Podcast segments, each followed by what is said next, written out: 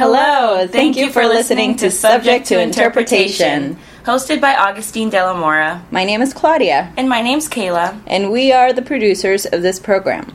Before we get into today's interview with our special guest, Natalia Mytareva, who is the Executive Director at CCHI, which is the certification body for medical interpreters, we wanted to bring you the latest announcements from De La Mora Interpreter Training. A reminder if you found us on Facebook, we'd like to remind you that you may download us directly to your phone wherever podcasts are available. Now, on to some more exciting news.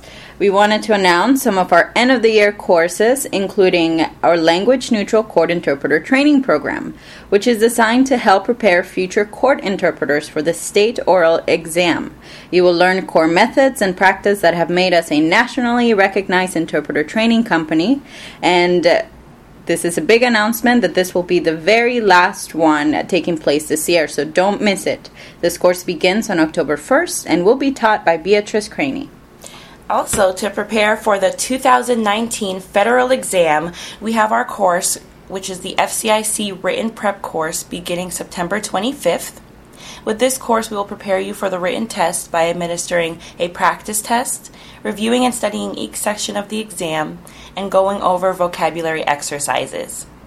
The links for both of these courses will be included in the description, so be sure to check them out. Now, stay tuned for next week's podcast featuring Corinne McKay. She is a certified French and English translator who also happens to be the president of ATA, which you may also know as the American Translator Association, which currently stands as the largest interpreter and translation association with over 10,000 members. So don't miss it. We do appreciate you all for listening in. We pride ourselves in being one of the very few podcasts for professional interpreters out there, so please share us with all of your colleagues. We would love to hear your feedback and or if you have any questions, please feel free to contact our office and you will most likely speak, Speak to one of us. Until next week, now enjoy the interview with Natalia Mytareva. Goodbye. Well, welcome everyone to another edition of Subject to Interpretation, where we discuss subject matter that is important to us interpreters in various fields conference, medical, and legal interpretation. Uh, my name is Agustin Servín de la Mora. I'm your host. And today I have the pleasure and the honor to have with me Natalia Mytareva, who is the executive director at the Certification Commission for Healthcare Interpreters, CCHI. And I had the pleasure of meeting Natalia many years ago when we were foraying into thinking about uh, starting to train interpreters in the medical field, and she was very instrumental in getting us positioned and learning about how to get in, uh, a certification as interpreter. So, without any further ado, let me say good morning, Natalia. How you doing? Good morning, Agustin. Thank you very much for this lovely introduction. Yes, it's been years since we've known each other, and I'm really happy that we can reconnect virtually. Yes, and uh, so Natalia, tell us. I think that the first thing that I would like you to tell us, first of all, how did you end up being a medical interpreter? Is this something that when you were a little kid playing with toys, you thought, ah, I'm going to be a medical interpreter? Is that how it happened? No, when I was a little kid, I wanted to be a ballerina. So that didn't happen. Okay. And I decided, well, the next best thing in Russia, that's where I'm from, is to do something where I can talk to people from different countries. And uh, remember, I was at that time Soviet Union, so that was fa- everything foreign was fascinating to me. So I decided I wanted to learn a foreign language. And my career started as uh, first teacher of English at a high school, uh, but then I was uh, assistant professor at the university in southern Russia, Volgograd, uh, and uh, there I taught interpreting theory and practice to uh, students of interpretation, translation, of those who wanted to be teachers, of students of law, economics, so different kinds of fields, and um, uh, that's when I started doing conference interpreting. And so my first introduction to profession was a conference interpreter. Uh, I uh, was uh, did different kinds, uh, whatever happened in our city, and uh, then in '96 moved to the United States and thought, what am I going to do here? I tried some adjunct teaching at uh, Kent State University. It's great, uh, but it doesn't. Um, feel that you're connected to the world as much when you're in academia. It's lovely. It, I love it, but it is not as vibrant as being in the thick of things. So I uh, started working for a nonprofit organization which resettles refugees in uh, Akron area in Ohio. That's where I'm residing, and it's called International Institute of Akron. And for 13 years, I was their manager of interpreting and translation services. And again, the story continues. It's a very thick plot here. Okay. uh, so, well, we um, like thick plots because we're interpreters. We're always interested. That's right. That's right. So I was uh, thinking, like, what should I do? Translation, interpreting, or uh, interpreting in court or uh, medical. And I had a wonderful friend who you definitely know, and many of listeners may uh, uh know, is Isabel Framer. And so okay. at first she said, "Well, let's have a gig in court interpreting." I went to court twice, and I said, you know, I really don't like Russian defendants. Uh, I already think that they are all guilty, so I cannot be a court interpreter. I could be a court interpreter trainer, and I did that for a while. I mean, it's because uh, I you know back in russia taught students of law the english and interpreting and translation in russian english so i like that area but i am not a court interpreter i could not uh, be neutral uh, and I'm fine for victims. I mean, in terms of like, I love them and I'm on their side 100%, right? So I don't right. think you want me in court So you, you're a little biased, let's say. That's right, that's right. But you see, the thing is to realize your limitations yeah. and yeah. then act on them. Uh, either, you know, train yourself to be neutral, which I couldn't in this case. And I decided, no, I'm going to medical interpreting because there I can see that I'm doing good for both sides, providers and patients. And I could be neutral and I could do good. And that's how I ended up. Yes. And, and obviously that one of the main differences, the environment, you know, when I started in the law and it's, as you say, very, it's adversarial and you not always interpret for nice people. Sometimes they're not nice at all. And then in a medical field where it's a collaborative, you don't have that problem that uh, you're actually you and the medical provider and the patient you all have the same goal and that's for the patient to get well. So so that's interesting. So you you stuck with medical interpreting. And then uh, was there certification when you started in the field? Uh, and by the way, you mentioned Isa. I think everybody knows Isabel Framer. I think I hope days, so. one of these days, I'm going to see if I can invite her. She's a, a very interesting person. She's super busy, but I, am going to see if I catch her one of these days, and I'll I'll invite her to be in one of our podcasts because I think she she really has been a champion for the interpreting uh, profession forever and a day in Ohio. So tell me, uh, how did you? Uh, when you make the jump was there certification at the time or no, and that's you know uh, what was baffling to me because mm-hmm. uh, back in Russia, you can call yourself an interpreter after you get your master's degree in right. interpreting, and my master's was in philology. So even though I did conference interpreting, I was looked down upon as the second tier because I really didn't get a master's in interpreting. Uh, right. So uh, I only got the jobs which nobody else wanted to take, right? Mm-hmm. Uh, mm-hmm. And I learned to still love it, but I didn't want to get another master's, obviously. So uh, when I started the career here in 2000, I did the search. Google was still our friend there. Uh, and I found the article by Holly Mikkelson about professionalization of community interpreting. And that's when I realized that, hey, all you need to do in this country is to call yourself an interpreter if you speak two languages and you're good to go. Yeah. And I felt from that very moment that that's simply wrong. You know, if you think of the complexity of our job as interpreters in any field, of the years of study, it's comparable to doctors, not to attorneys who study, but they don't study as long as doctors do, right? You go through your right. medical school, you go through your residency, then you decide, you know, whether you want specialists. And if you want to be like neurosurgeon, then you have to even have more training and specialization and mm-hmm. certification. Mm-hmm. Interpreters, we take at least eight to ten years to learn the language to the level which we could start interpreting and translating, right? Mm-hmm. And then we specialize either interpreting or translators, and then we specialize court medical conference. And so why there is no requirement so that's how i got passionate about starting to establish some standards and having isa as my mentor helped too because she was fighting for certification in ohio for court interpreters Yes. And I, uh, whenever the uh, national uh, body of several associations in the United States, NCIHC, National Council for Interpreting in Healthcare, ATA, Translators Association, CHIA, which is California Healthcare Interpreters Association, and IMIA, they got together in around 2006 and put out a national proposal for anybody who wants to work on certification.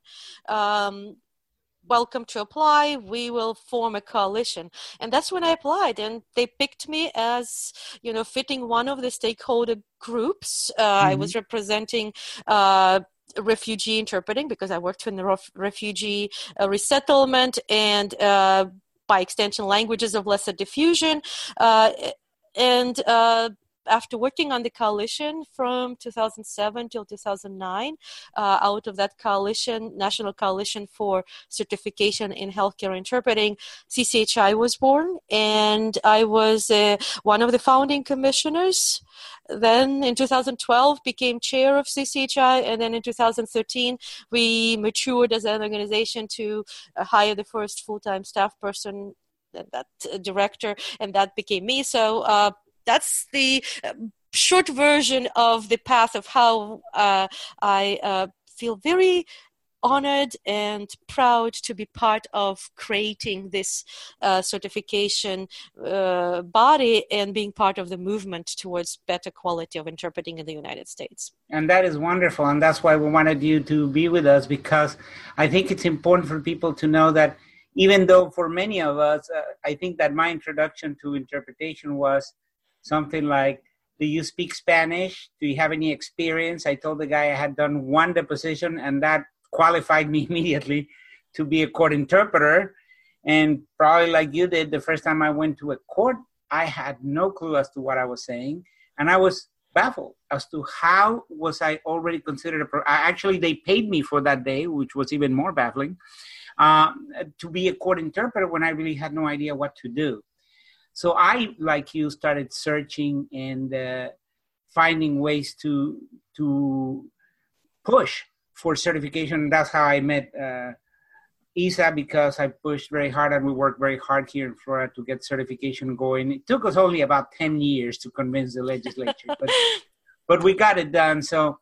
So now you are the executive director of CCHI, and I would like you to give us a little bit of perspective because I think out there, even though a lot of people want to be interpreters, and as you know, what we do in our company, we train interpreters in, in various fields, including uh, the medical field. And when they call us, some of them have tried to find something, but it's a little complicated to navigate how to become certified. And I was a little dismayed when I was doing one of my searches that one of the things that popped up was an article that was saying something about don't get certified or something like that. and I was discouraged to see it, but I, I realized that there's a lot of misinformation out there. Uh, so if I could, first of all, tell us, you guys are not an association. You don't have a bunch of members that are medical interpreters, do you? No, we don't. Uh, and that's a very important distinction for us because when um, we st- formed uh, the organization in July 2019. By the way, next year will be our 10th anniversary. We're uh, in wow. the, uh, excited and in the plans because you said it took you 10 years. So mm-hmm. we would be, you know, uh, doing a lot of uh, educational activities next year to publicize the 10 year of 10th anniversary of certification. So. Um, one of the uh, important things to understand is in the certification industry let's put aside interpreting for a for a minute but there is an industry of certification which exists for different professions uh, architects doctors attorneys right and in the certification industry there is a model where association is tied with the examination body, but it is not a common model. It's more like um, an exception. The standard is the certifying body is not a membership association, which is totally independent from any industry interests or stakeholder groups and tries to combine the interests of everybody by creating the exam that benefits the public and the recipients of the service of that profession. In our case, that will be patients. Uh, and so, for that reason, CCHI is not an association. We are administering exams which are created based on the profession needs. And our uh, governing body is the Board of uh, Commissioners, who are volunteers and each represents different stakeholder groups. Uh, practicing interpreters, of course, already certified interpreters because they need to have a voice in decisions. Uh, language companies, educators like your company or yourself, uh, uh, and uh, healthcare providers and then public member, which is a person who is not related to interpreting or interpreting industry at all, just to make sure that we're not creating something that the public at large will uh, not uh, benefit from. So just like a voice of reason, like, okay, guys, what the heck are you doing? Tell me what you're doing, and I'll tell you if that fits into what the being the civic society in America is all about. Right. That's that's exactly a, a good point. That the the indep- and I like that concept of the independence of the board, so we don't have any influence from membership that could push on this or other direction instead of um, keeping this neutrality. So you form CCHI with other people, and how do you support yourselves then if if you don't have any members? Well, because uh, certification is an industry and a business in a way, uh, uh, we support ourselves. Right now, we're very proud to be self-sustained. In other words, awesome. we start we started with the help of the people. Right, we mm-hmm. couldn't have started on the. we are very grateful to about five, six big companies that supported us in the beginning, who contributed.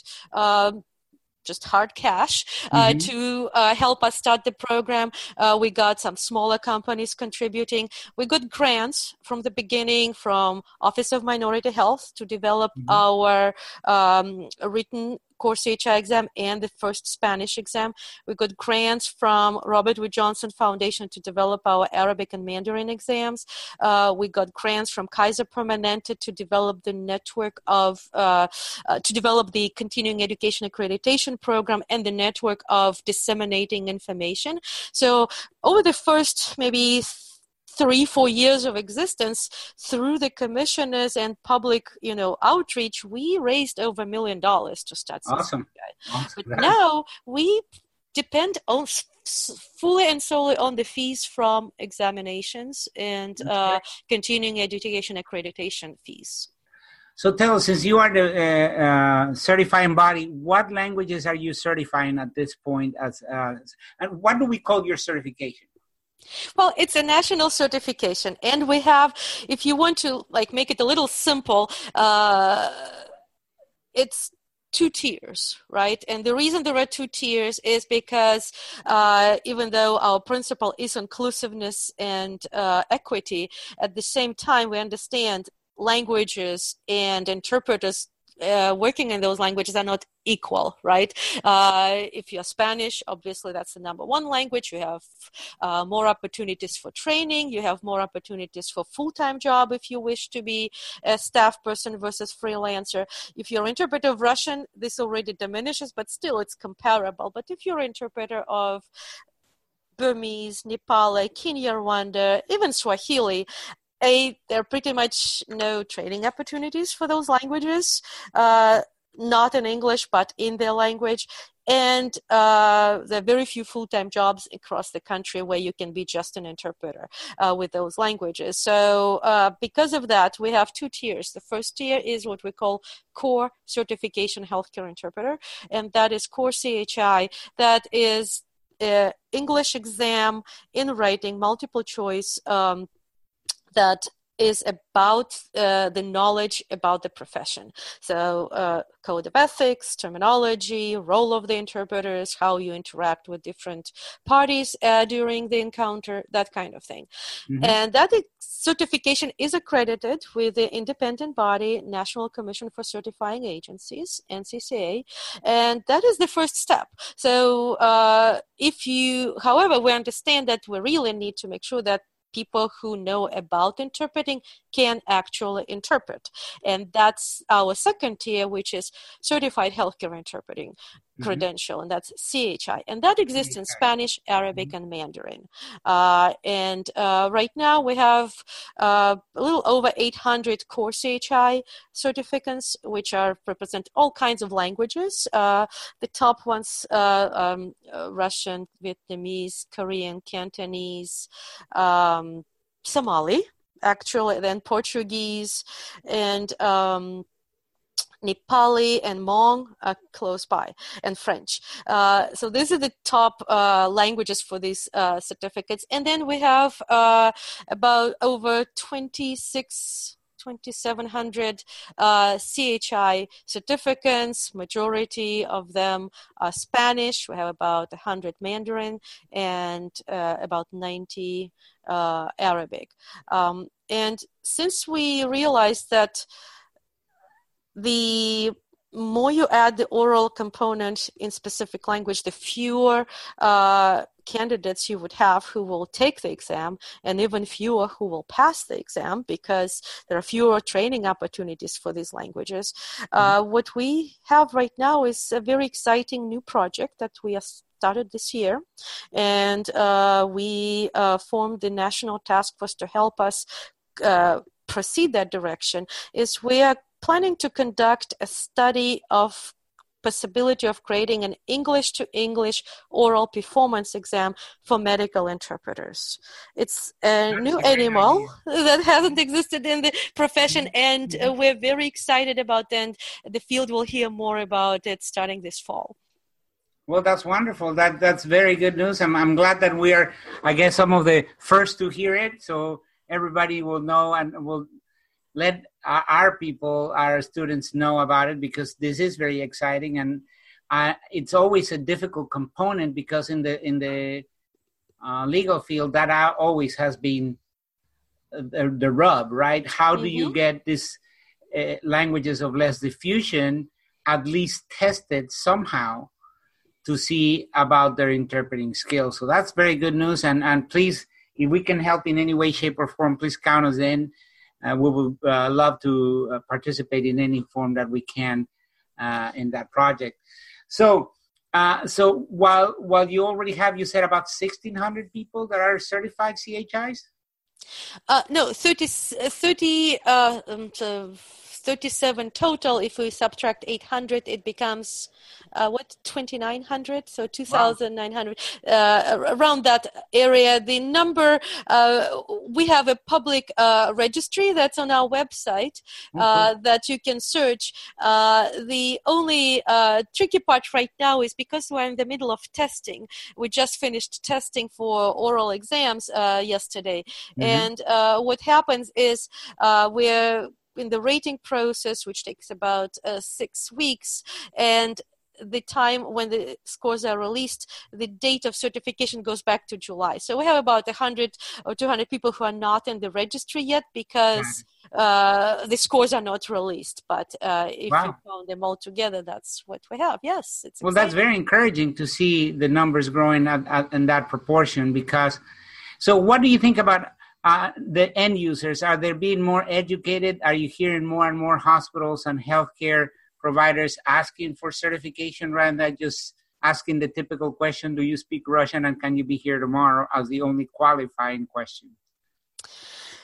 Well, you know, it's a philosophical question. Is the glass half full or half empty, right? Uh-huh. but um, mm-hmm. we do, the good thing is, like, you know, since I've had the uh, chance and pleasure of uh, witnessing this for over several years now, I feel personally that there are more and more providers across the country that actually feel that certification is a st- starting point. Uh, and it's both hospitals and language companies. Uh, and um, and it encourage it is encouraging because uh, you know I, I can say that in every state there is at least one hospital that requires certified interpreters yes. as their staff and then the next layer which they're working on right now is to uh, uh, require from their contracting agencies mm-hmm. to have their uh, freelance interpreters certified who come to interpret for that hospital the interesting part is it's not the biggest hospitals usually i mean we have all the big hospitals covered too but i'm always surprised when there are some small hospitals in some small towns in uh, you know s- different states which adopt this one of the examples could be uh, Valley View Hospital in uh, Glenwood Springs, Colorado.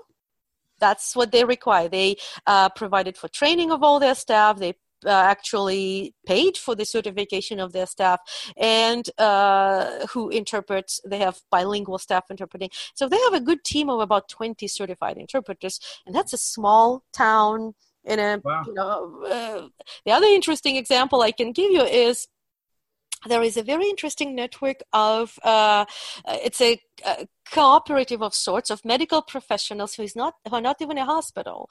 They're uh, a, a, group of different uh, clinics and different uh, physicians in rural Oregon around Medford area, and they have a couple of other locations there in the middle of Oregon who also require certification. And they're the ones who reached out to us because they said, you know, we uh, um, evaluate our physicians on utilizing certified interpreters for oh. their patients and we have certain incentives for our physicians to encourage them to use certified interpreters and how can we move it forward? So it's really interesting initiatives and i'm so impressed with uh, this and uh, actually uh, the representative uh, is coming to oregon healthcare interpreter association conference on august 25th uh, so to talk probably about this or just to learn more about us interpreters. So it's a physician who's not a hospital is interested in this kind of things. That's fascinating. That is fascinating. And I, I, find it very encouraging too. And it's interesting that you mentioned that because we have here in Orlando some huge hospitals uh, that have staff interpreters that do not require them to be mm-hmm. certified. And some confusion. I'm sure you're aware of the fact that some companies out there uh, claim that they certify their own interpreters. And I was really uh, a little concerned, but I guess there's not much we could do. That there was a company out there. I I think they got bought, but it was called Certified Interpreters, the company itself. Oh, lovely. so, so uh, of course, I'm a certified interpreter, right? I work for. I like saying I'm a language line interpreter. Well, I'm a certified interpreter since I work for the company, and so I went to this large hospital and said, "Oh no, all of our interpreters are certified." And well, that's wonderful. You should advertise that because that's not very common. And then when I asked them who certified them, it turns out that they had this certificate from a company that said, you know, we certified and so and so took a class with us and passed our test, but that's not certification. So there was a little bit of confusion as to who is a certifying body. Have you found that around a lot when people ask you about certification? Absolutely, and uh, I agree 100%. And education can never stop. But and what we're trying to do is to adopt the jargon of healthcare providers, so that. Uh, if they require evidence-based um, medicine, right? So they need to make sure that they really pay attention to the evidence they gather about qualifications of their interpreters. And yes. so uh, the reason we accredited our core CHI exam because we totally understand that it is the minimal um, type of assessment, but it, it does meet the criteria of certifying, uh, uh, you know, industry and we have it accredited so we have an oversight and report to somebody who can look at how it's constructed how it performs and we also have chi spanish exam accredited uh, with uh, the national entity. So when we reach out to hospitals we can tell them hey first of all we use evidence in all our steps of creating certification exams and uh, through national surveys through uh, convening national uh, panels of subject matter experts to write the content. And we have an overseeing body, NCCA, that oversees certifications for nurses, for obstetricians, for all of your specialties. So it's the same body, we're in the same stream as you are. And what is exciting about this new study that English to English uh, assessment for uh, interpreters of uh, languages of uh, limited diffusion is that this would be the first evidence-based study that would compare uh, the possibility of the equality of testing in English of some skills and how it translates to dual language testing. So we will be publishing the study a lot among healthcare professionals and hope to publish it in a medical journal uh, afterwards so that they can see that our profession is as evidence-based and driven as they are and hopefully they will when we start speaking their language yes. right? We need to learn to speak their language. Mm-hmm. they will then stop being confused about what we're doing.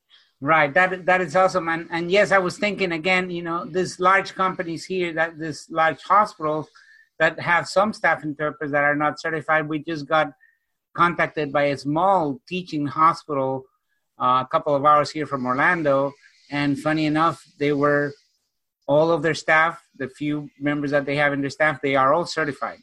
Uh-huh. And yeah, uh, I don't know what it is, but maybe maybe the, the size has something to do with the fact that they find it easy to to comprehend. I don't know what it is, but we'll keep we'll keep the fight. So before I let you go, I would like you to give us in five steps. Somebody calls me and says, Augustine, how do I get certified?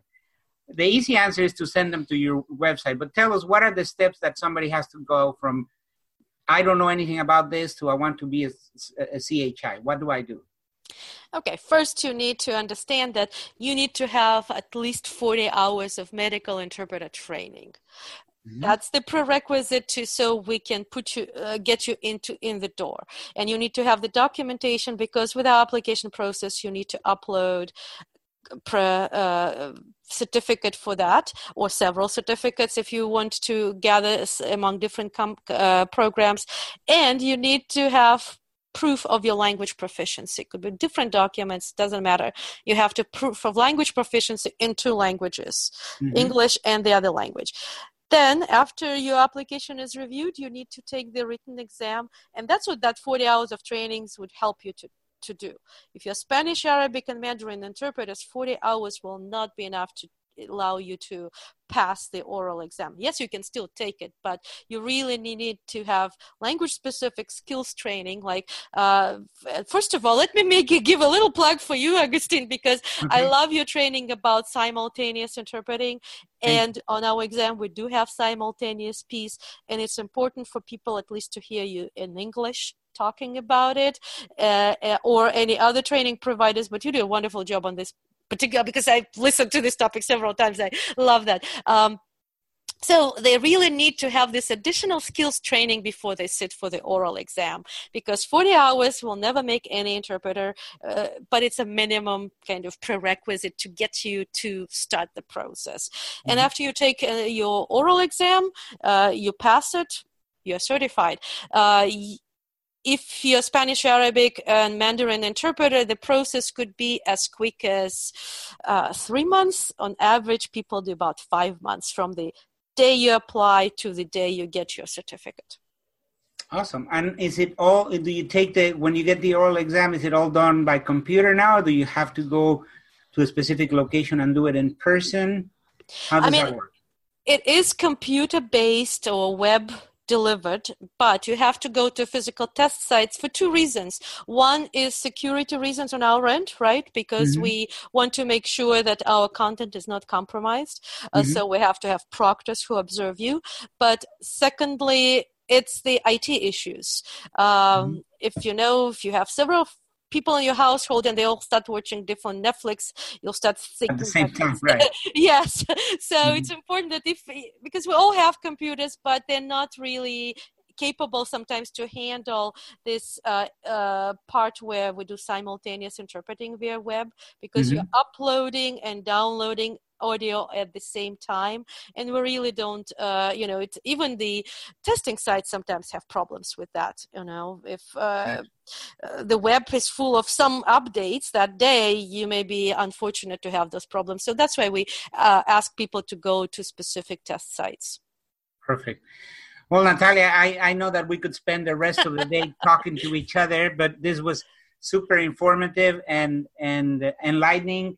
And please let us know anything that we can do to help uh, CHI. We're going to have a conference here coming up in November. We'll send you information if you want to send us brochure or any information that you want us to uh, share with the people participating. We'll be happy to do that.